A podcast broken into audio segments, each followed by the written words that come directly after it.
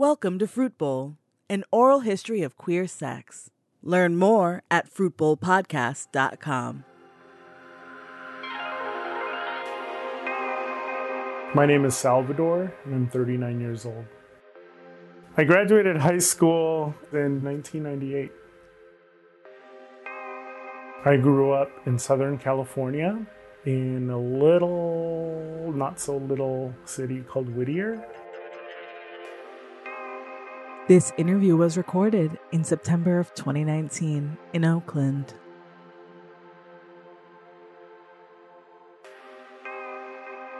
Be advised, this interview includes mentions of sexual assault and suicide.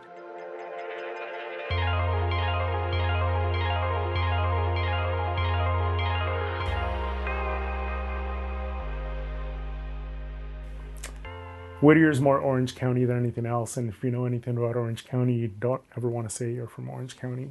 When I was growing up there, a little more conservative, like more middle-of-the-road conservative. It was also not uncommon to see, like, our landlord put up signs that were very anti-gay when, like, propositions would come up.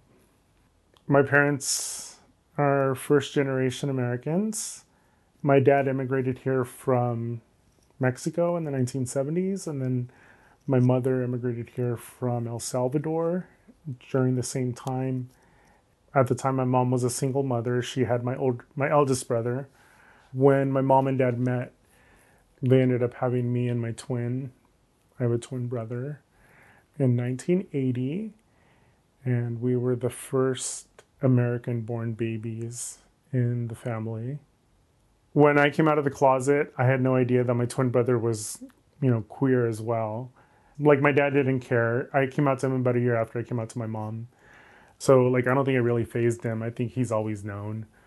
My mom, on the other hand, pure denial when I told her. At the time that I came out to her, genderqueer identity for, like, gender was not even on my radar. I just thought I felt differently from other people. And at the time, before pansexual even came into my lexicon, I knew to use bisexual, even though that never really fit. And I think for my mother, years later, she would tell me that it really confused her to try to comprehend how I could be attracted to both, you know, both genders.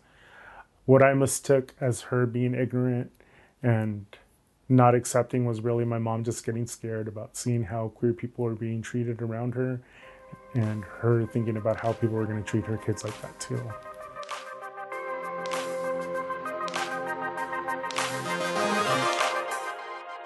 I was around 4 or 5 years old when my parents talked to us about sexual reproduction in a way that 4 or 5 year olds could understand.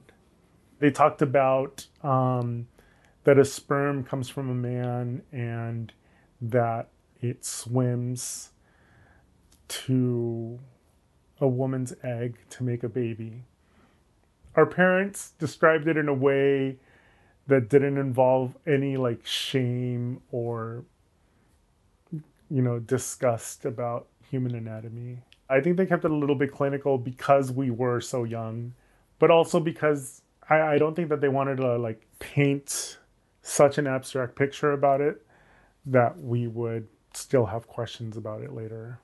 But remember that there was a time when I was about 5 or 6 years old that by some freak accident, I discovered the beginning of masturbation.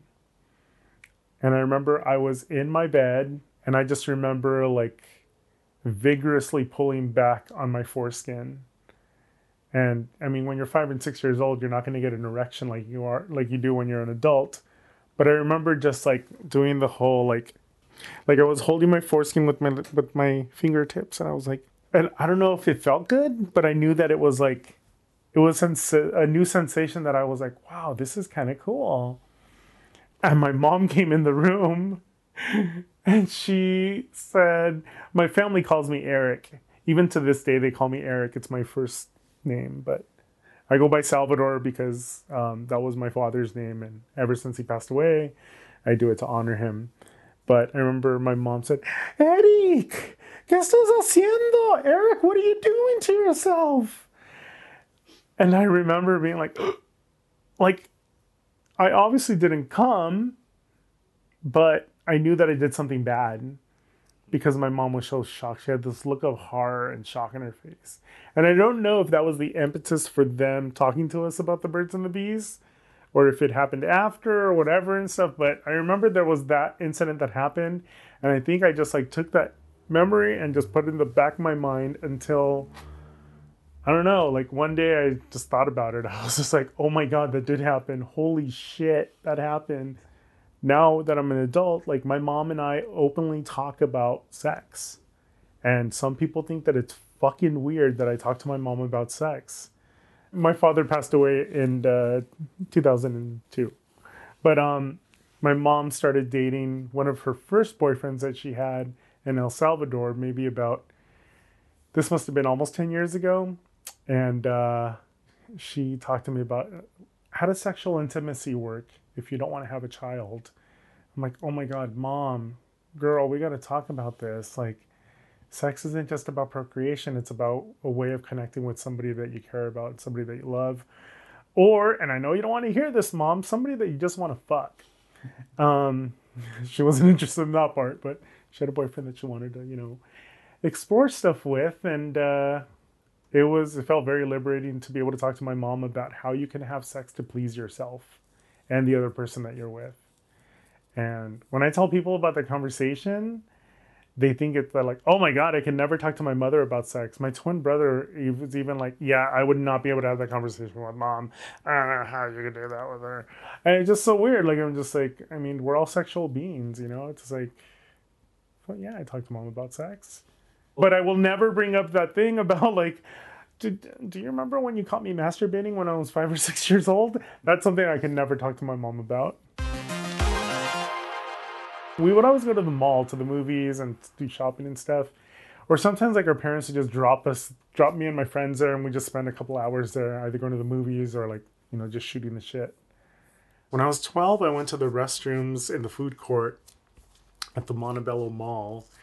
And I remember I was sitting down in the stalls, and then I looked over to where the seat covers are, and I looked over and I saw that there was none there. But not only were there no seat covers, it was connected to the next stall, and I could see into the next stall. I saw a guy's face there, and he must have been a lot older, but rather than get scared, I got a little turned on.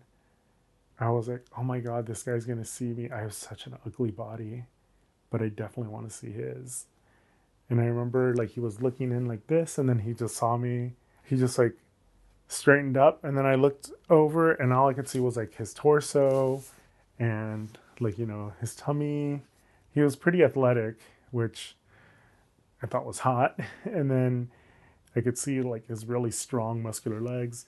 And I saw, like, his boxers or briefs, you know, his, you know, pubic bush. And, like, his dick was, like, standing straight up. I was like, wow. Oh my God, that looks so fucking hot. You know, and I knew what like a hard dick was. I was 12, I was jerking off a lot back then. Well, I guess after a moment, he just started stroking it. And yeah, I just stayed there for the show. And I waited till he left, and I stayed there hoping that another guy would do the same thing. But then I got too scared and I left. After that, I was like, whoa, if this happens at this restroom, I wonder if it happens at other restrooms at the malls.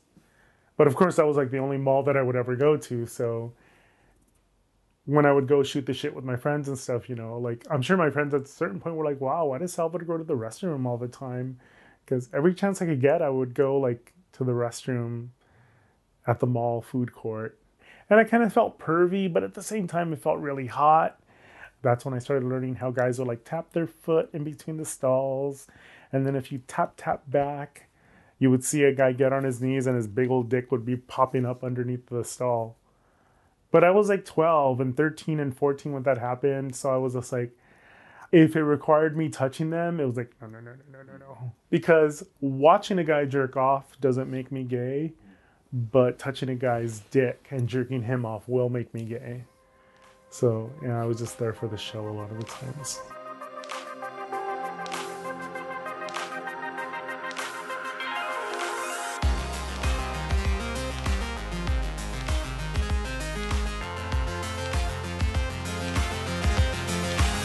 I loved reading as a kid. Like, we'd go to the library so much to like go read books and newspapers and everything. So I knew that I had a really awesome resource, and that was the library. So I would always like make my way towards like the gay short stories.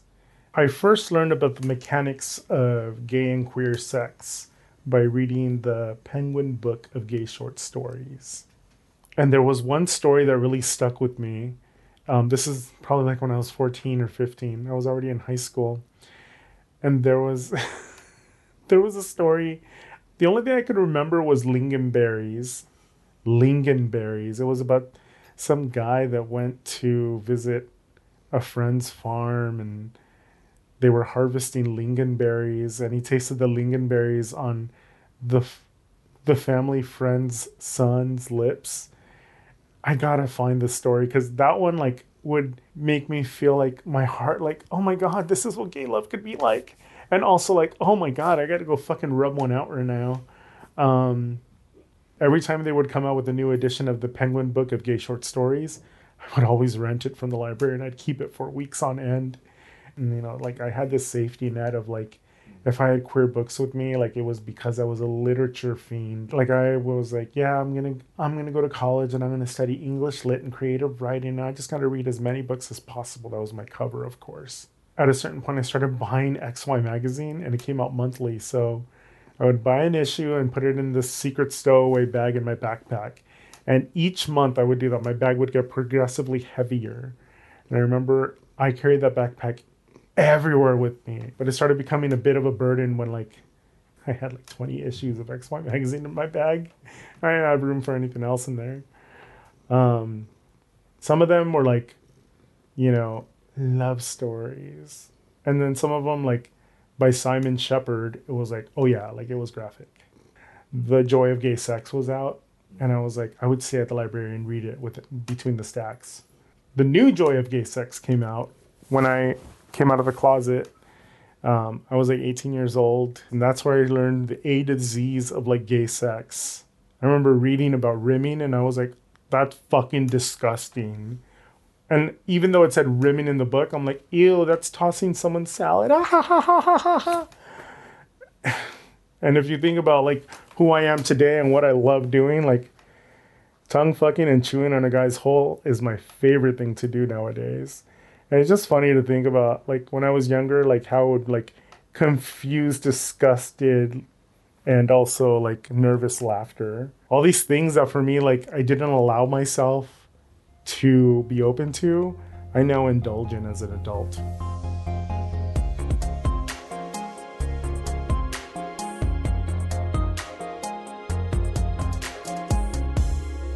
I think one of the first times that I experienced sexual pleasure by myself was on one of the random trips that we would always take with our family to Las Vegas. My dad would go gamble, my mom would go with him, and then like me and my twin brother, you know, we would go to the arcades to play video games or like eat at the buffets.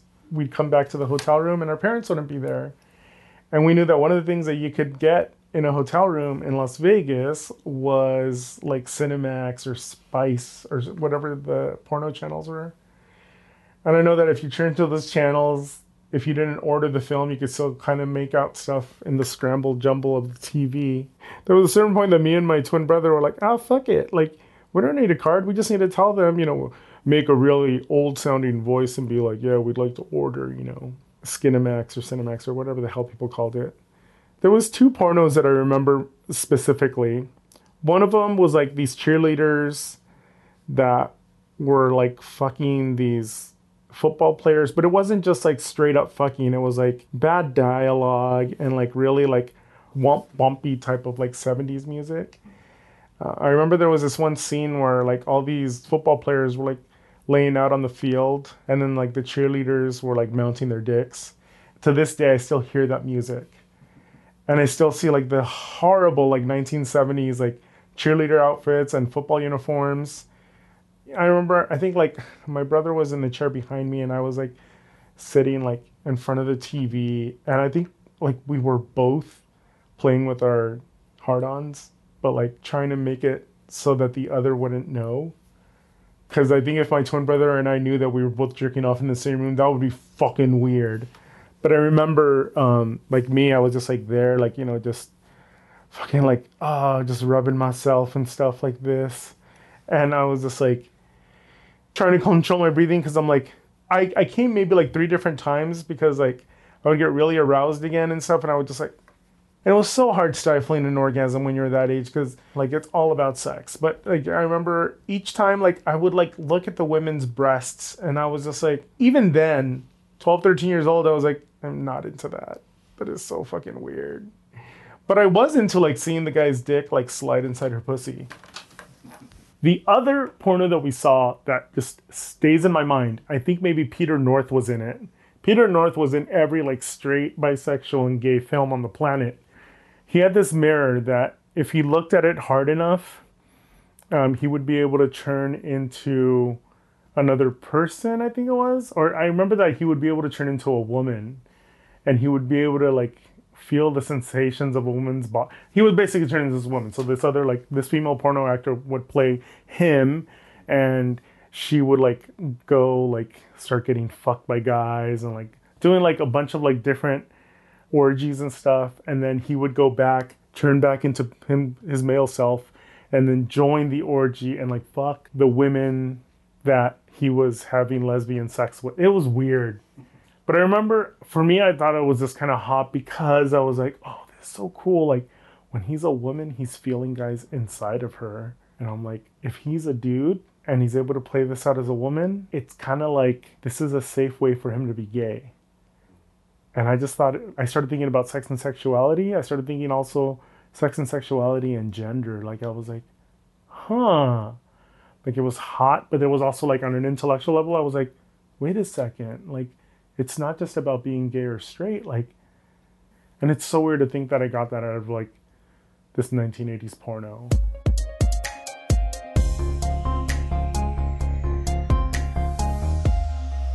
I had gone to public school like before going to Catholic high school, and I met Nick in my freshman year, but we didn't actually start talking and developing a relationship until the end of our sophomore year, going into that summer between sophomore and junior year.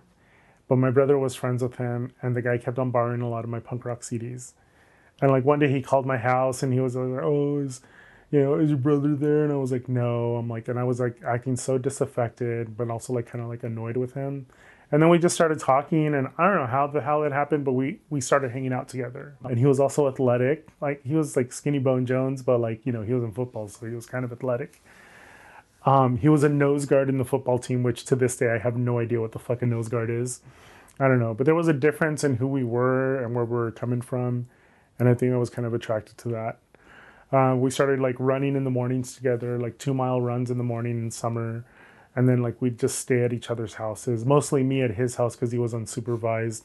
But yeah, like we would be like cuddling in bed and like, you know, like kissing each other on the back of the neck and like kissing each other like on the cheek and the forehead. And I thought it was just like, it was such a rush for me. Like, I was like, oh my God. I would always spend the night at this place if I could.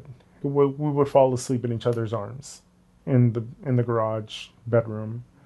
And like eventually throughout the summer, we would end up like holding hands. And like, we went to Catholic school. So we were taught that if you touch somebody of the same sex in a sexual way, that you would get AIDS. So there was a limit to what me and Nick would actually do with it. Like when we would do like heavy petting and like, you know, rubbing each other's crotches against each other, it was always with our underwear on, or like making out, you know, it's like we would always like, you know, grab each other's butts or backs, or it's funny too. Like we would grab each other's nipples. And I think that was the first time I experienced like, oh my God, my nipples, I could feel sexual sensations with my nipples. I think that's how I got good at kissing, because that was like the most intense thing we would do. He would do like, he would do the most ridiculous things to like make me happy and comfortable. But I remember like, I'd be like, I'm going to take a shower. He's like, okay, hold on, before you do that. He would take the big ass speakers from the front room, and he would like take them into the restroom so that he could play like punk rock records for me while I was in the shower. And it was just this dumbest but cutest, sweetest thing ever. And then he would just do all these other things for me like beforehand. for some reason, like, our thing was, after we'd go on our 2-mile run, we would go to the local Kentucky Fried Chicken and get, like, the sweet and tangy barbecue wings, and we would just share them together. And I know it sounds disgusting, but, like, at the end of it and stuff, when me and him were walking back home, like, we would take each other's fingers and we'd go to, like, lick the sauce off. And it was, like, our thing. It was, like, so, like, high school queer cuteness. And it was just, like, thinking back to, like, my first love, like, it's like, oh God, like, that was awesome. But it was not awesome that we had to keep a secret that was so insular. We ourselves wouldn't acknowledge it. The only time we'd actually acknowledge that we would do any of these physical things together was, like, when we were, like, half naked or all the way naked, like, in his bed. Like, I was too scared to actually try that at my house because my mom was always around. But yeah, like, when I would come home, I would always, like, get on the phone and talk to him. And I remember, like, my mom would get really, like, upset because she'd be like, you spent all day with this boy, this summer day, that day, la da da da. And she'd be like, what is it? Like, what is it? Like, do you love this kid or something? And, you know, of course, I'm like, no, Mom, of course not. Like, that would be weird. And one day I'm just talking to him on the phone after I came home from, like, spending, like, 2 days at his house. And my mom, you know, when you're on the phone with somebody back then and you can be like, oh shit, somebody else is on the line. And I was just, like, talking to Nick and I was like, Mom.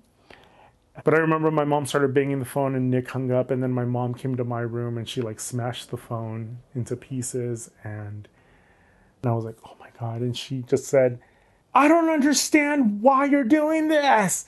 She's like, why do you have to talk so quietly? And what were you trying? What were you saying to him? And I just start to think, like, you know, it's just like, are you in love with this guy? Like, if you're in love with him, tell me, because I'm trying to understand this. And for me, I'm like 16 years old. Like, I didn't know what the hell was going on. I was like, oh my God, like, I don't want you to find out this secret. Like, you know, this wonderful thing that I finally found with somebody, as twisted as it was, you know, I was just like, I want this to remain like our little secret. And it was at that point, like, my mom just forbid me from going to Nick's house.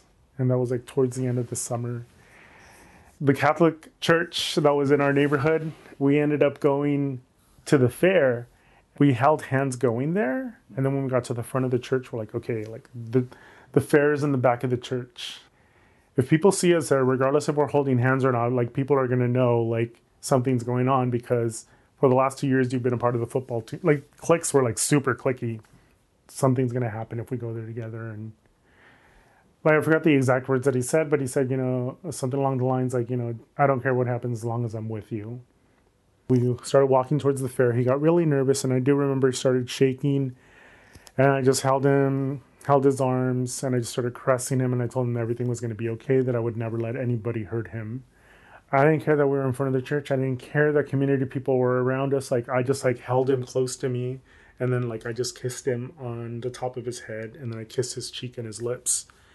And then he's like, stop shaking. And we went into the fair. And it was weird. Like, you know, we didn't hold hands, but, like, we were standing together. And a bunch of, like, football jocks that he grew up with started, like, circling us. And they were like, hey, Big Nick. Hey, Big Nick. What are you doing with this faggot? Like, what are you doing?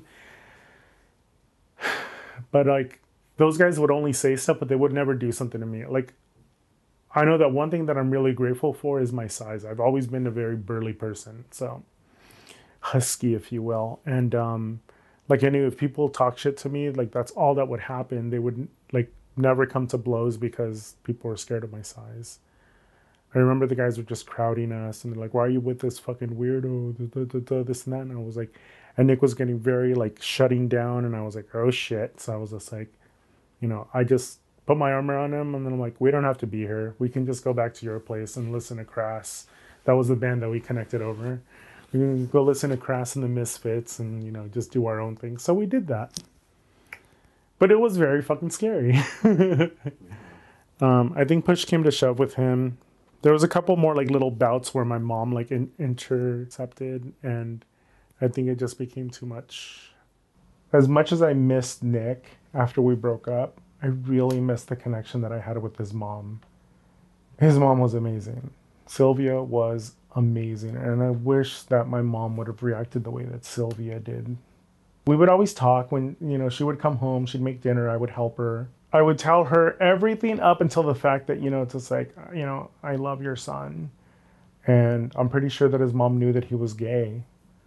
I remember one time she said, I just want to tell you, thank you for coming into my son's life, because this is the first time in a really long time that I see my son actually being passionate about something or someone. And she's just like, you bring that out in him. And he really cares about you a lot. And he always talks about, you know, how he wants to protect you. And I didn't know. I thought it was just like between me and him. But like to know that he was talking to his mom about this stuff, like, even though I felt loved by my family, like the kind of love you get from your family is not the same that you get from, you know, a lover or a partner. And it was amazing to hear like his mom tell me that everything that I was feeling about him, he was feeling about me. And the reality of summer ending and going back to school, like Nick realized that, I don't know, something had to give. When we got back to school, he stopped communication with me. He started talking, started getting reconnected with his football friends. Word spread around that I was the faggot that was trying to make moves on this straight football player all summer. When he stopped talking to me, when I knew that it was over, I actually wrote his mom a letter. I just, in such a coded way, I was like, I don't know what else I can do and stuff, but, you know, it's like, I'm always going to have love for your son in my heart and blah, blah, blah. I got a response from her, and it was very positive. I'm sure that I made a really good impact on her son, but sometimes he's very stubborn. But I remember, like, he actually found the letter that I wrote to his mom, and we had, like, this blowout on campus once, me and him. And I remember he said, he's just like, you wrote a fucking letter to my mom? Like, what the fuck? He's just like, why would you do that? I'm like, I said, your mom knows everything about us.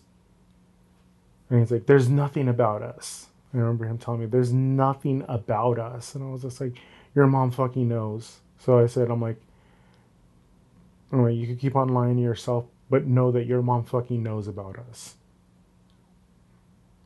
But, you know, and like he denied it and called me a faggot. And I just felt really abandoned, just super abandoned and used and like not appreciated.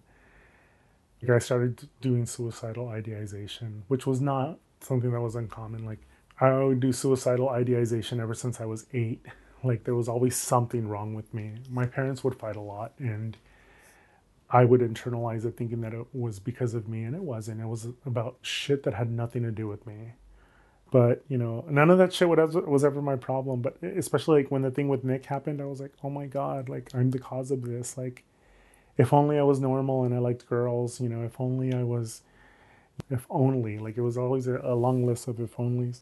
And I met this girl that I came out to her, and Liz was kind of like the cheerleader who wanted to do routines like to old school ska. I don't know, we connected. Like I was this, you know, punk rock kid, punk rock artistic musical kid, and she was just like the outcast of the cheerleaders. But, and she told me that she was raped at a party, and that the guys that raped her said that, you know, that she was asking for it and that she egged them on and stuff, and that people didn't believe her that she was raped, and she felt like killing herself.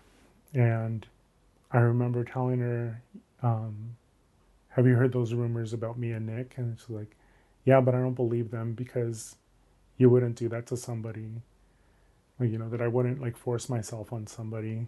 And I told her, you know, everything about him and I is true, except I never forced myself on him. He was a willing participant. But I told her that, you know, that he turned his back on me and that I felt like killing myself. So we made a suicide pact that if things didn't improve in our life within a year, that we would kill ourselves together. And yeah, like she wound up overdosing a year later. And I'm so glad that I decided not to follow through with the pact. Losing Liz and knowing that she had my back when I came out to her gave me the strength to actually, you know, be out and proud, regardless of people's reactions to it. And yeah, like through that like trauma, like Liz was and forever will be like the sister that I never had.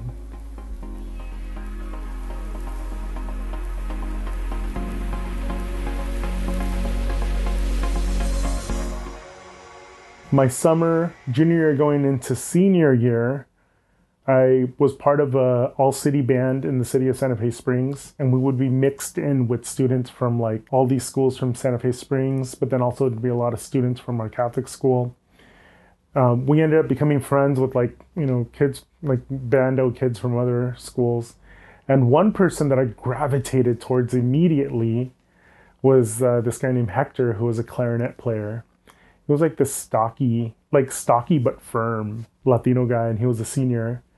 Very flamboyant. You know, girls love him to be around because he's very friendly and he's very like them, but non-threatening because he's gay and he's not going to try to get into their pants. I didn't like his personality, but damn, like he had a fucking amazing ass, a nice chest, very thick muscular legs. There was this girl named Julie. I forget her name. I forget her full name. Anyway, whatever. So Julie would always host these parties where all the fucking band kids would come. And I remember, I think like my twin brother couldn't go to the party, but I really wanted to go. And I wanted to go, especially when I found out that Hector was going to be able to give me a ride there. And like the minute I get in his car, it's just me and him. There was supposed to be other people there. I don't know if he planned it or not, but it was just me and him driving to Julie's house. And it was maybe like a 10, 15 minute ride to her house. I don't know what it was. I think we both kind of like clocked each other as being queer. But I remember we started getting into this conversation about how, like, we started daring each other on the ride over there, like, to do gay stuff to prove that we weren't gay. And I think, like, for me, like, after, like, already experiencing, like, you know, the trials and tribulations of, like, bathroom cruising, I was like, I know where this is going. Like, we just started daring each other. And I remember at a certain point, it was just like, I dare you to rub your hand on my thigh. You know, and I was just like, why? It's like, no, just to do it. I'm like, all right. So, you know, did that. By the time we actually got to Julie's house, we were parked outside for like 30 minutes. After that, like, you know, there was like some tension building up. I started getting a boner immediately because I remember I'd already like, you know, caressed his inner thigh and like, you know, like I'm really into sensorial touch play as an adult now. And I think I started getting my first experiences with it during that dare session with him. We went inside for the party. There was a lot of sexual tension between me and him. We started like stealing a bunch of glances and touches at the party together. We were both like testing each other to see how far we would go. After the party, we ended up back in his car. We got to a point where I just went for it. I don't know how, like, but I ended up pulling his dick out. I'm like, I bet I can rub your dick and you'll get hard. And he's just like, I bet that I won't get hard. I'm like, okay, let's try. I started playing with his balls, and I was just super happy to actually like play with somebody's dick. And I was just like, I'm going to touch your balls. I'm going to touch your dick. And I don't care if I get AIDS and die. But he had foreskin as well. So I was just like pulling back on it. And I was just like, and then like, you know, it's like, I just started jerking him off. And that's probably the first time I realized, oh, I think I have a big dick. But I was like jerking him off. He had a like fat dick, but it wasn't too long. And like, I knew what this was. I was just like, oh my God, I'm jerking him off. Like, I know this because I do this to myself all the time. And I was just like, so taken aback with the way like he was like, oh, like that. And I was like, holy shit, it's just like when I do it. And then like this idea of having control of either making him come or just leaving him blue balled. It was just fucking hot. And I remember at that point he was like, I bet if you put your mouth over it, you're not going to like it. Like, you know, basically telling me what he wanted me to do. And I'd be like, nah. I think that's when I also like found that I like doing like power play stuff. By the time his dick was out, I was the one doing the stuff to him. I didn't want him to touch my dick because I thought that if he touched my dick, he got his hands on it, I would get AIDS. I ended up making him come, and it was amazing. Like, I was like, oh my God, this is, holy shit, this is all. But I couldn't be like, oh my God, that's so hot, because I was like still in the mindset of I can't make him think that I'm gay. Even after like jerking him off. But I remember the thing that scared me was not if somebody in the housing complex saw us, but I got a bit of his cum on my hand and I freaked out. And I was like, oh my God. And I think I must have said, I'm like, I'm going to get AIDS. So stupid. Like, I was like, because I felt like if I was just, you know, started rationalizing, so long as I don't get his cum on me, I'm not going to get AIDS and I'm not going to die. Yeah. I remember after that, he would push for us to hang out. And I'd be like, no, I'm good. I just wanted to have like a sexual encounter with him. And that was it. Like, for me, it was about experimenting. It's like, that's when I started like really getting into the idea of sexual conquest. When I was in high school, I was very like angry and sad and mad and pissed off. I was 18, just trying to graduate and go to college. I would tell myself every morning, like, when you walk down the hallways, don't swing your arms. Like, don't do anything that happy people do. Like, just try to get by and like without making any waves. And if people try to talk to you, just tell them to go fuck themselves. And then it got compounded when like Nick broke up with me, and then like when my best friend died, and I was just like, I was just really angry with a lot of people, and I didn't know how to verbalize it. But I remember when I went to college, I was like, okay, when you go to this school, like, don't be the miserable fuck that you've been these last 4 years. You're fucking queer, you're fucking here, and motherfuckers better get used to it. College, like, I was able to, you know, reinvent myself. And I was like, my name's Salvador. I'm bisexual. I started exploring my gender identity more. And like, I didn't fully have like full on gay sex until I was 19. But there was this guy named David. Like, he was this part Latino, Native American, older guy. I was 19. He was 39 years old at the time. He had 18 piercings all on his face. And he was all tatted up, shaved head, barrel-chested, like bear archetype. Everything about him, I was like, fuck, I want to get naked with that guy for my first time. I used to hang out at Penny Lane Records in Uptown Whittier. And David would come in to like peruse the records and stuff. And I introduced myself and, you know, I told him, yeah, like, you know, I've had some experience with guys, but, you know, like, I've had a crush on you for a really long time, but I also want to let you know that I'm kind of a virgin. And he was very caring, and he was just like, okay. He's like, if we're going to do this, I just want you to have all the information before we actually, you know, decide to get into this consensual transaction. And he was using like all this like really like hippy-dippy language, and I was like, a consensual transaction, wow. And, you know, like, he told me about the risks about having, you know, being an HIV negative person, having sex with an HIV positive person, even though his viral load was low. And then he said, so if you want to put on your clothes and just like hang out and cuddle, that's cool. He's like, if you want to explore some stuff, then, you know, let's explore. He's like, I think you're a very handsome and a very sexy person. And if you're not used to hearing that, then I'm going to keep on telling you that until you actually believe it. I don't know why, I just thought that was really powerful. I was like, holy shit. And I already know from the stories that my friends have told me that this is not how sex works for people their first times. And I was like, all right, cool. I still want to have sex. He's like, all right, cool. He's like, why don't you hop in the hot tub and I will, you know, I'll give you a bath. And I was like, oh God, this is so luxurious. I got in the clawfoot bathtub that he had at his place, and he started like washing every part of my body, and it was so sensual and hot. Like, I was like, oh my God. And he washed my butt. But this is before I knew, like, in gay sex, you have to get inside the butt to actually clean the butt. So there's no shit, like, when you do shit. That sounds so stupid. Anyways, you know what I mean.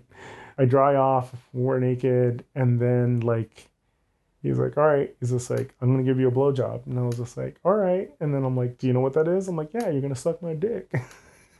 Sorry, it sounds so silly right now. He was showing me how to suck dick. He was like curling the lips over the teeth so the teeth doesn't get in contact with your cock. And he's like, if a guy ever uses his teeth, he's either trying to hurt you or doesn't know what he's doing. He's like, it's not a bad thing to say, hey, don't use teeth, please. And it was, like, informative, but also hot. Like, it's just, like, if a guy has foreskin, like you and I do, he's just, like, you know, you could play on the foreskin any number of ways. It was like having Dr. Ruth, but having Dr. Ruth be this really, like, hot beefy bear, and I was like, oh my God, this is hot.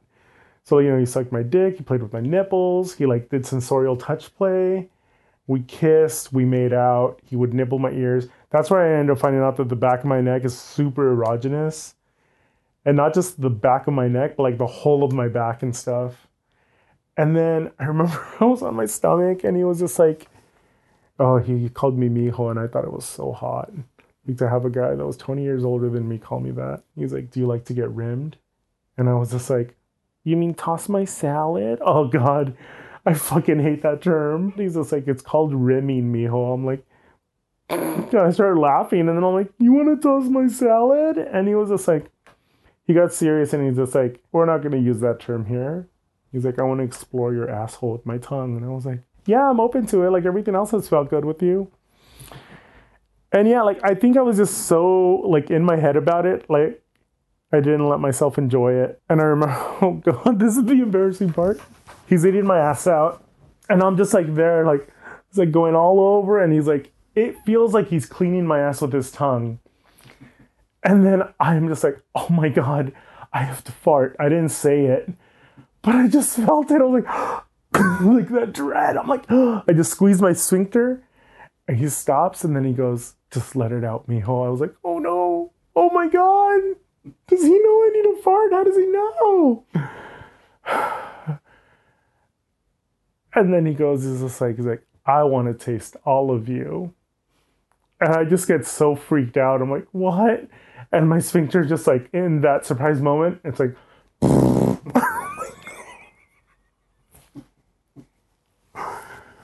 on his face, like on his tongue, and all I hear is, oh yes, mijo, oh, give me all of it.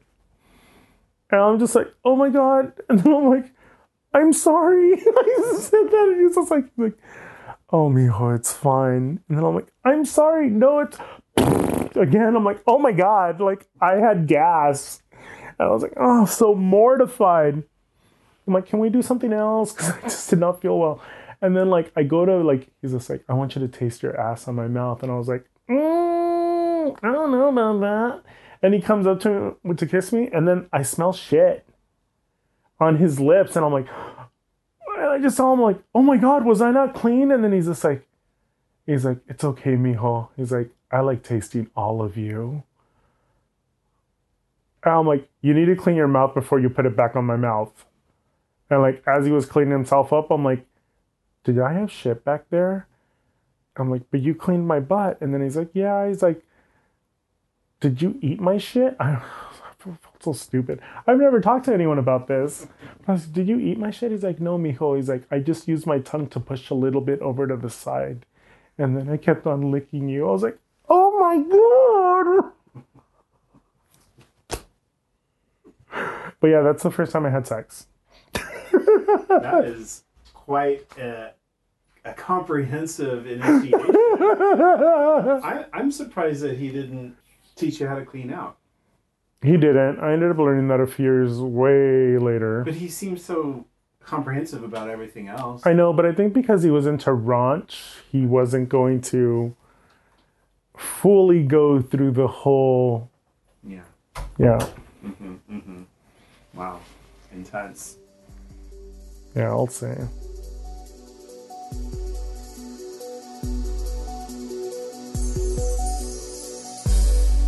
Well, the best move comes from my tongue. I love eating ass so much. You know how they have like that little food pyramid? Eating ass is on the top of my food pyramid. I love when a dude starts moaning when I'm just tongue fucking his hole.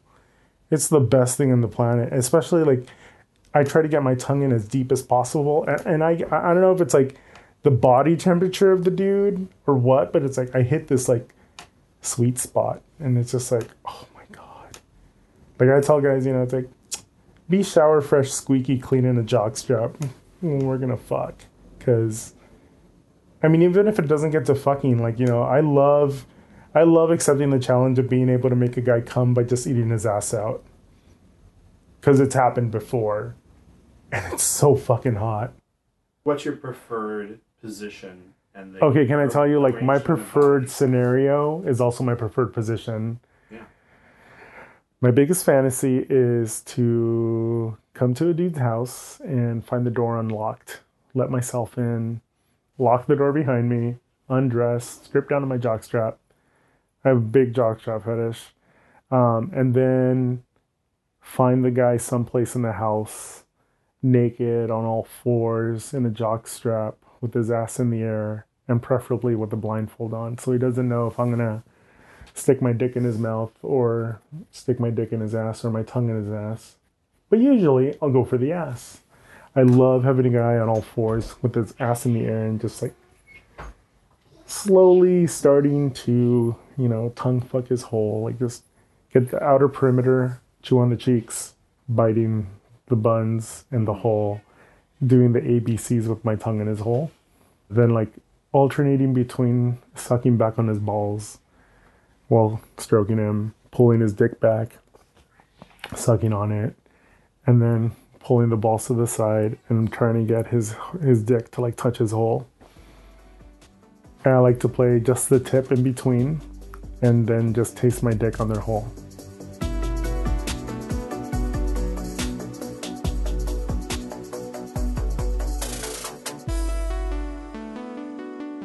I am an addict and an alcoholic. I've been clean and sober since October 20th of 2003, and it's something that I'm really open about. And that relates to the psychology of my sexual behavior, because I was a straight edge punk rock kid, like no drinking, no drugs, no sex. And then when I reinvented myself, I kind of like threw everything by the wayside and started trying new things, in addition to tossing salad. From the moment I had sex with David until I got introduced to alcohol and crystal methamphetamine when I was 21, I treated sex like a drug. Like I would find guys at like the bathroom stalls, the gym, Craigslist, any number of like online apps, like web-based apps for hookups. It was like between 5 and 10 different new guys each week. Like for me, I was like, oh, I'm just making up for lost time, because everybody started having sex when they were like 15, 16. And I barely started when I was 19, so I'm just making up for lost time. But really, it was a sex addiction that I did not know how to address. So on April 1st of 2002, I got a call from my family. I was living in San Francisco, going to SF State, and my family was down in LA. And I remember getting a call saying that something happened to my dad, and I needed a call because he was in the hospital. I thought it was a really fucked up April Fool's joke. But then I ended up calling. I talked to my mom, but she was like a mess. I couldn't make out what she was saying. So I called my cousin. Like she just told me, mijo, like your dad, he had hemorrhaging at the brain and he's in a coma. By the time we got to LA, like my dad was like brain dead. He was breathing through a machine. I remember like going through like his wake and stuff, and I was just like, I just wanted to disassociate myself from stuff. And I remember the last time I felt very disassociated from my body and reality was when I got drunk and when I smoked pot for the first time. So after about spending a week in LA, like I came back to the Bay Area. And even though I was going to school and stuff, like that was not my main focus. I just wanted to not feel the feelings that I was feeling. So I started drinking copious amounts of alcohol throughout the day. Smoking pot, like I had this guy who did a lot of pot, so I was just like, I was dating this guy, so I was just like, yeah, let's just get stoned. He's like, I thought you didn't like that. I'm like, it doesn't fucking matter, like let's just get fucking stoned. And then I started indulging more in like having guys over for sex, and a lot of times the guys would come over, they'd have like this white powder that they would smoke out and like in these things, and I was just like, oh, I'm like, ew, that's meth. That's the thing that my best friend, like one of the things that she OD'd on in high school. And then one day I was just like, fuck it. Yeah, give me that pipe. Crystal meth was the one thing that made me immediately forget whatever was like keeping me down. So like for 18 months, there was never a span of like more than 24 hours where I wasn't on meth. Like today, I weigh 285 pounds. At my worst on meth, I weighed 160 pounds. The thing that made me stop and realize, you know, that I had an addiction was I had an 11-day run of full psychosis, 11 days of no sleep. It was crazy. And that's when I reached out for help, and, you know, 12-step came into my life. And I think the first meeting that I went to was on October 20th of 2003, and I've been clean and sober ever since. And that addressed my addiction issues, my addiction to alcohol, drugs, and sex. Before sobriety, sex was just like come as you go. Like, you know, it's like whenever I could get it, however men I could get it with however many substances I could get. And like now, like, you know, it's different. I'm a hell of a lot more picky. Like, I'm still very slutty. Like, that's one thing I hold on to. My husband and I have been married since June 3rd of 2018. We've had an open relationship ever since we started dating, and we continue with an open marriage. And then to throw a little wrench in the system, I'm also polyamorous. He's not, but I am. My heart has been only open to him since we got married. And I just say, I hope I don't fall in love with anybody else, because being married is a big, big job, and it takes a lot. And I can only imagine what it would be like if I had a boyfriend as well as a husband. I mean, if I do have sex outside of me and my husband, it's with like a really like small, I mean, I guess I would say cast of long-term lovers that I've had. Even though I'm on PrEP, and I get tested every like 3 months, it just makes things a lot easier to just have like a set of intentional lovers that, you know, I have sex with. But then also like intentional lovers for me is not just about sex, it's also about intimacy. Like intimacy has become more of a priority to me since I've grown older.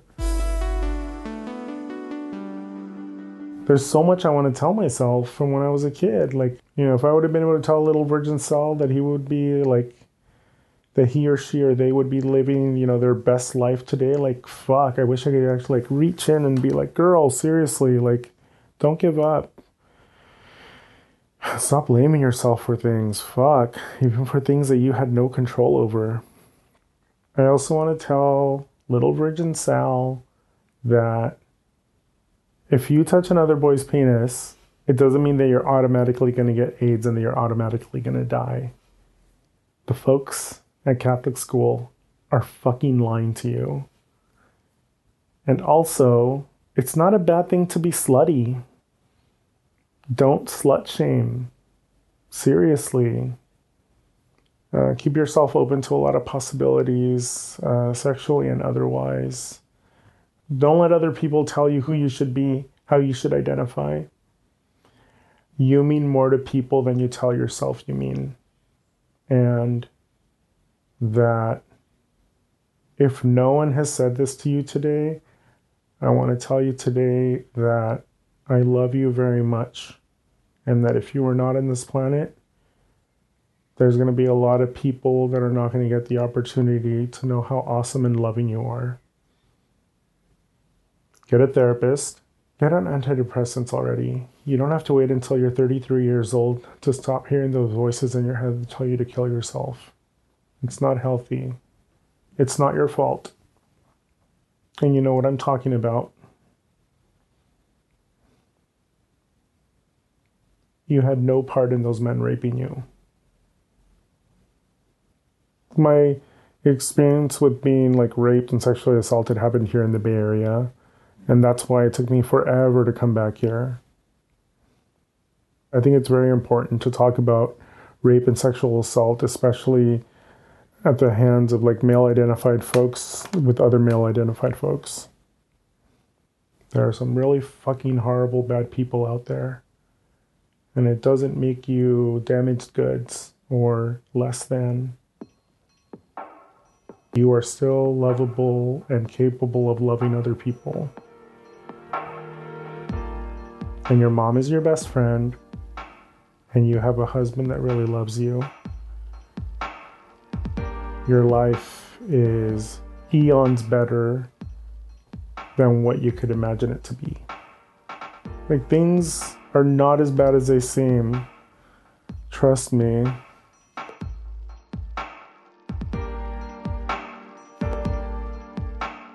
Fruit Bowl interviews are edited for clarity and brevity. and are approved by each interviewee before being released.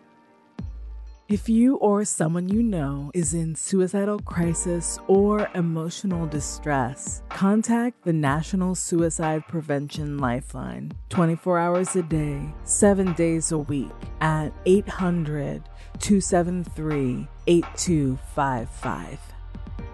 If you're a queer youth under the age of 25 and need someone to talk to, The Trevor Project offers accredited, life-saving, life-affirming programs and services to LGBTQ youth that create safe, accepting, and inclusive environments over the phone, online, and through text. Call or text The Trevor Project at 1-866-488-7386 or find more resources at thetrevorproject.org. Visit fruitbowlpodcast.com, where you can learn more about this episode, browse the episode archive, and watch original videos. Help support Fruit Bowl's efforts to collect, archive, and share personal stories about queer coming of age by making a small monthly donation through Fruit Bowl's Patreon membership. Patrons get early access to episodes, behind-the-scenes updates, and occasional bonus content. Larger donations and sponsorships are tax-deductible through Fruit Bowl's fiscal sponsorship with Seattle's Northwest Film Forum. Fruit Bowl collects histories from all different backgrounds and experiences. Cisgender women, trans and genderqueer individuals, Black people, Indigenous people, and people of color. It's only by collecting diverse stories that we can begin to see what unites us. Interested in sharing your story? Find out more about the interview process, including a full list of questions and news about future production. Visit fruitbowlpodcast.com for links and contact information. Fruit Bowl is created, produced, and edited by Dave Quantick. I'm Syra B. This has been a production of Cubed Media, LLC. All rights reserved. Thanks for listening.